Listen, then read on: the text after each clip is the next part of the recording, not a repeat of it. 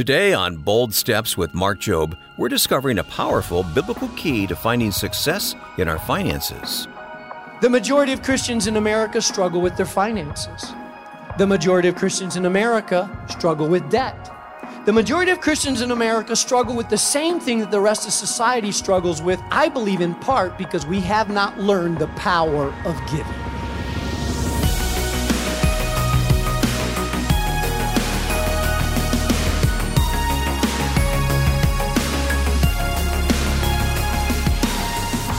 Welcome to Bold Steps with Pastor Mark Jobe, President of Moody Bible Institute and Senior Pastor of New Life Community Church in Chicago. I'm Wayne Shepherd. Today, we're going deeper in a powerful new series called Wise Having Sense and Making Change.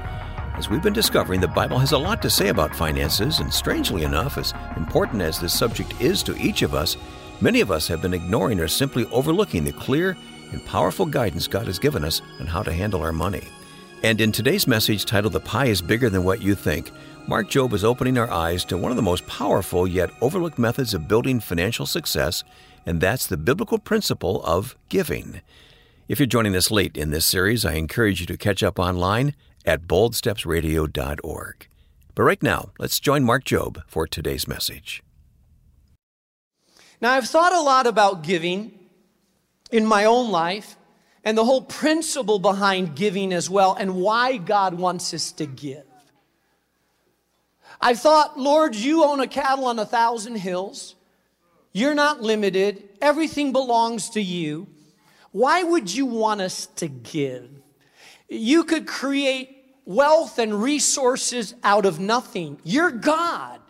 Why would you want your people that oftentimes struggle to give to your things? Why is it that you want us to give when you are the owner of all?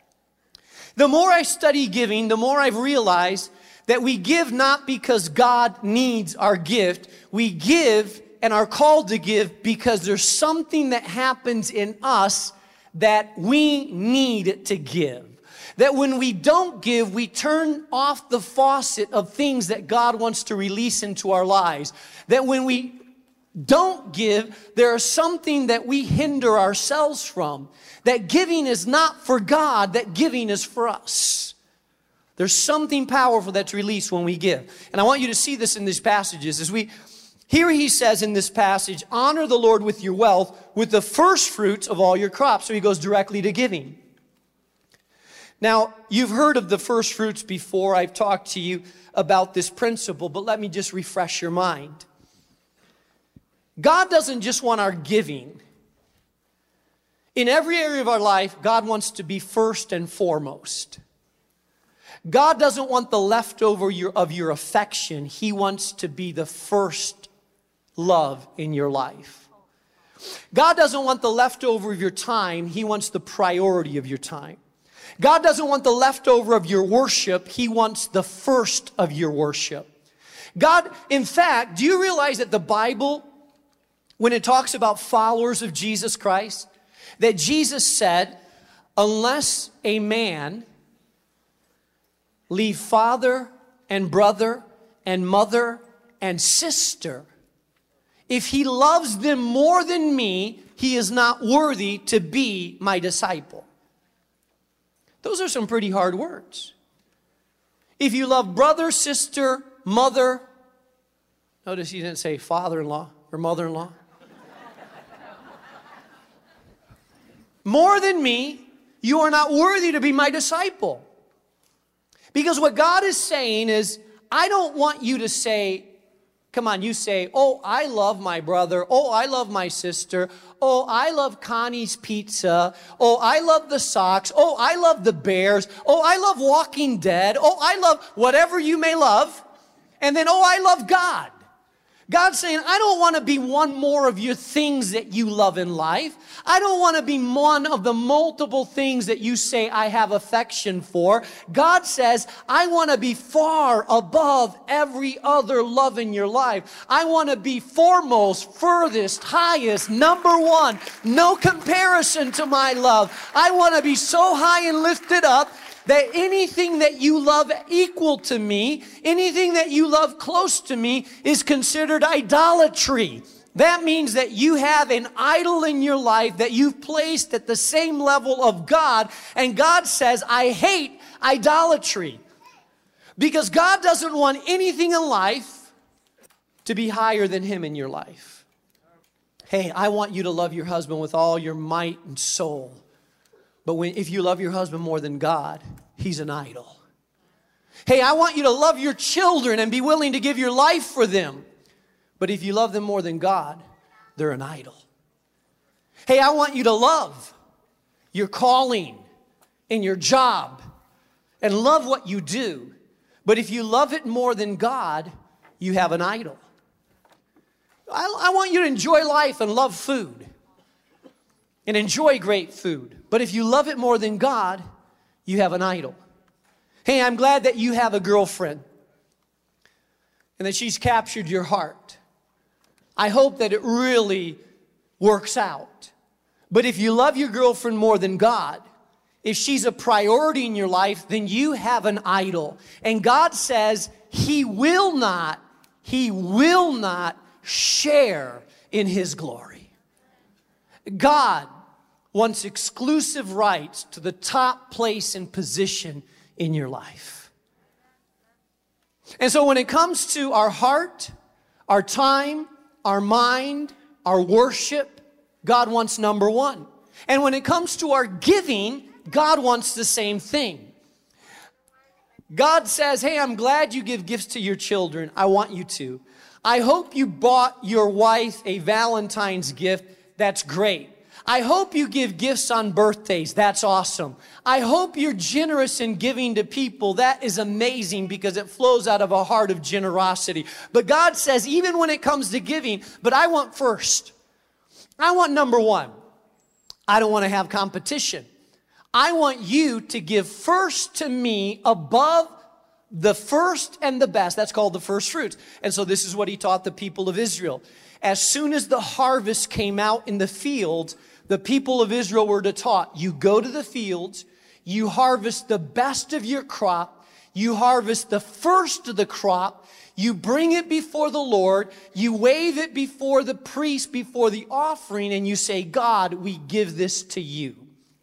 Now, we're not farmers today, so don't be coming here waving tomatoes at the altar here next tomorrow. I don't, I don't, you know, don't come with your tomatoes. But what we do have in our modern day society is we have paychecks.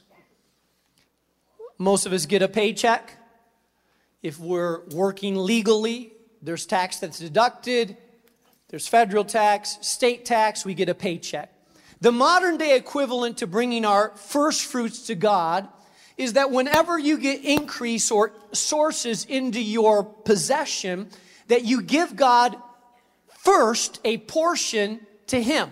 That you say, God, I got an increase or I got a check, and I give you first a piece of my check to you, showing honor to you, telling you, God, that you are number one in my life. Listen what happens to most of us. Mo- many of us are used to giving God leftovers. That's why I encourage you, if you're going to read the word and have your devotions, do it the first thing in the morning. Because how many of you say, Well, I'm going to do it at night? Night comes and you've cleaned up after dinner, washed the dishes, put your kids to bed, watched a little news, and you are so tired. You open up your Bible, and how many of you have done this? you say, I just I really, I'm so tired, Lord. I know you understand, God. well, He understands. You're not going to get lightning from heaven. But how about not giving God the leftovers? How about giving God a time when you're wide awake? In the morning, cup of coffee, wide awake. Instead of reading the paper, I read your word. Let you speak to me. I'm giving God the best when He can speak to me clearly. I'm not giving God whatever's left over, but I'm giving Him the best of what I have. And you see, I think God wants that in every area of our life. God doesn't want the leftovers of what we have in any area of our life. God says, I want the first, the best, I want the priority, and let me bless the rest in your life. Love God with all your heart, and God will increase your capacity to love. Give God the first of your time, and I believe God will increase your capacity to gain time. Give God the first of your attention, and I believe God will give you better and more attention. In other words, whatever you honor God first in, I believe He gives you more to resource the rest of your life. And it's the same with our giving. Give God the first and the best, the first fruits. Go first to God, first to his name, first to his work, you give to God. That's called the first, first fruits principle in our giving. The other principle that's taught throughout scripture, and I don't have a lot of time to spend on this uh, today, but the other principle that's found is not only the first fruits principle, but it's also found in the Old Testament, before the law, during the law, after the law. It's called the tithe principle. The tithe is simply this I take a portion of what God has given, the tithe means a tenth I take a portion of what God has given me, I give it according to my increase, a portion back to God to say, God, you have blessed me, so I give back to you from what you have given me.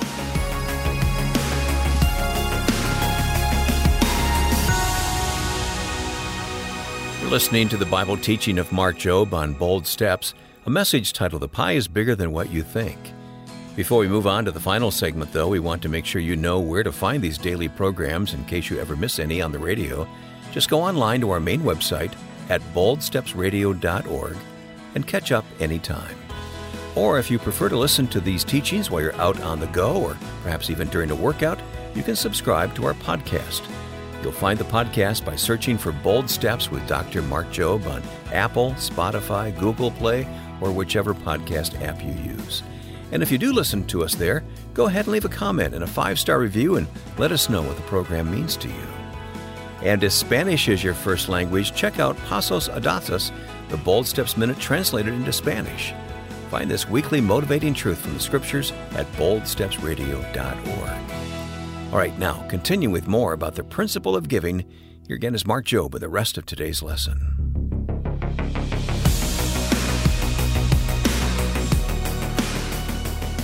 Now, the majority of people in America don't tithe. The majority of Christians in America don't tithe. The majority of Christians in America give 2.5% of their income to God. That means that out of every $100, we give $2.50. The majority of Christians in America struggle with their finances.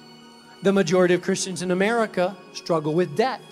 The majority of Christians in America struggle with the same thing that the rest of society struggles with, I believe in part because we have not learned the power of giving. Listen what it says in Malachi. This has been such a convicting passage over the years for me because in Malachi, the prophet was challenging a group of people that had lost the favor of God. And he says to them, Will a man rob God? Yet you have robbed me. But you say, In what way have we robbed you? In tithes and offerings. You are cursed with a curse, for you have robbed me, even this whole nation. There was a time in the people of Israel's time where God said, I expect you to give the tithe, but you're not giving the tithe, so I count it robbery against me. And because you're robbing me, you're living under a curse in your finances because you're robbing me. I believe the same could be said about our love towards God. God could say, I want you to love me first, but because you're not giving me the first of your love, it's affecting the way your marriage works or it's affecting the way your relationships work because give me the first and the best and watch how I fill you up to be able to love more. I believe when we give God the first that he replenishes so that we have more to give to others. Amen. Some of you are saying, yeah, amen, kind of amen. I read recently that if American Christians actually tithed and gave 10%, that if the believers in America actually did practice the tithe, that we would have $165 billion more to meet needs, feed the poor, start churches, spread the gospel. $165 billion more. Someone broke it down this way. They said we would have 25 billion could relieve global hunger and starvation and deaths from preventable diseases in 5 years. 12 billion could eliminate literacy in 5 years. 15 billion could solve the world's water and sanitation issues, specifically in places where 1 billion people live on less than $1 per day. 1 billion could fully fund all the overseas missions work and there'd be 100 to 110 billion would still be left over for additional ministry services. Think about that. I believe that one of the greatest challenges of our nation and one of the greatest challenges that we have as people when it comes to finances is understanding the power of giving. I told you this last week when I preached, but 20 some years ago, we decided as a church that we would practice. Now, there's no in the Bible that it says we have to do this, but we just decided to do it. We decided that we want to give 10% of our whatever comes into this church away to, to home missions or foreign missions. So, 20 some years ago, we decided that we would begin to give away to missions, to start churches, to international missions, 10% that came in. Now, has there always been needs? Oh, yeah, drive through our parking lot, there's potholes in it. But guess what? We give away 10%. There'll always be needs in the house. Last year, church wide, not only midway, but church wide, church wide, we, we gave away to missions and starting new churches and international missions close to $400,000. Close to $400,000. Yeah. You say, Pastor, well, can't we, couldn't we use it to fix our roof? Well, we could. Couldn't we use it to fix potholes in our parking lot? Oh, we could. But I'm going to tell you something. There'll always be potholes to fix. There'll always be a faucet that's running. There's always be improvement that's made. But never, never should we ever hold back from the power of giving because the power of giving replenishes what we have so that we can even give more. Let me tell you what one guy, I, I sat down and had, I had lunch with a man um, quite a few years ago, and I'll never forget because he made such an impression when he told me this story. He told me that he told me that when he got married, him and his wife decided that they would every year that they were married that they would increase their giving 1%. So they started at 10% and every year that they were married, they increased it 1 more percent. So he was an older guy, very wealthy, prosperous. I, I said, "So how long you been married?" He said, I've been married 50 years. I said, So let me do the math here. You mean you give away 60% of your income? He said, Yeah, right now. And every year it's 1% more. I'm giving away 60% of my income. And he says, Believe me, don't feel sorry for me. I'm living pretty well. He says, I give to get so I can give more. I thought, what a philosophy of life. I want to give so I get so I can bless even more in the name of Jesus. He made that adventure, decided to test God, and I thought, wow. Now, I'm not advocating that everybody in this auditorium decide that they give one extra percent a year, but I am saying this that unless you give, unless you release, I believe that releasing, giving is the trigger that empowers our increase as well. I believe that God is looking throughout the world to see who can entrust with power, who he can entrust with love, who he can entrust with resources. And I believe if he finds someone that he can entrust with resources that just it all stops with them, then he stops the flow of resources to that person. But when God finds someone that he can give power to that releases that power to touch, he increases their influence. I believe when God finds someone that releases their love, he keeps loving, pouring down even more love. I believe when God finds someone that is willing to increase their influence and not use it all on themselves that God gives more influence. And I believe with finances, it works the same way that when God finds someone that releases their finances and blesses other people, that God says, I found someone I can pour into because I know it will not stop with them. They will release to other people as well. Amen?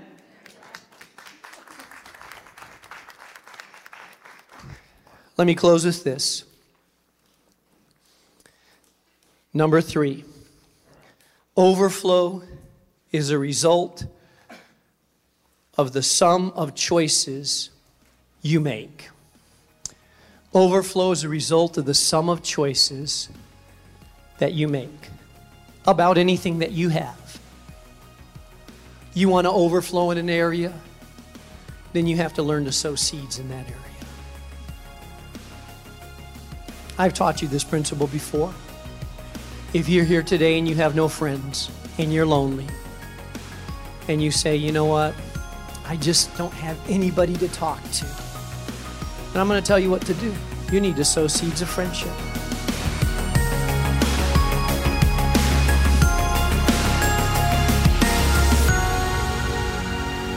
Yeah, that's right. So the Bible is very clear about that, that we reap to the measure that we sow. And this is true in every area of life, from friendships to our spiritual maturity, and including our finances as well. I hope that this message has stirred you. I have to say that I have been teaching on the topic of money and finances for many, many years. I've had so many people come up to me and say, when I started listening to you preach on this topic, we were in debt, we were stressed out, we were fighting married couples. But they've told me we're happy to say that we're debt free, we're giving, we're saving. It takes discipline, but it's a spiritual matter. And um, I'd like to pause and just pray for those of you that have been convicted about this message and you know that some changes have to start taking place in how you manage your money. So, Father, I pray for that person right now that is stressed in their marriage, that has to work when they don't need to work because they can't say no, uh, that their finances and their their indebtedness has sabotaged and spilled over to stress every part of their life god i pray in jesus name that that would be put in the right place i pray that they would take the steps now to start to eliminate debt to start to live on a budget, to start to embrace contentment, to start to put you first, to start living in a way that there's a surplus to give to people in need, that they can also um, give to the priority of the kingdom, Father. I pray for those that are aligning their finances with you today. Give them the discipline, the courage, the strength, the ability, and the faith to do so. I pray this in Jesus' name. Amen. Amen. Such a challenging but helpful message today, Mark. Thank you. And if you'd like to go back over it, or maybe share it with a friend, go to our website, boldstepsradio.org. And Mark, I can't let this last program of the month go by without mentioning that we want to make sure everyone knows how valuable our resource is this month, our Bold Step gift. Not only does it go hand in hand with these lessons on being prepared with wisdom, but can also foster, I think, a deeper, more consistent routine of spending time with God.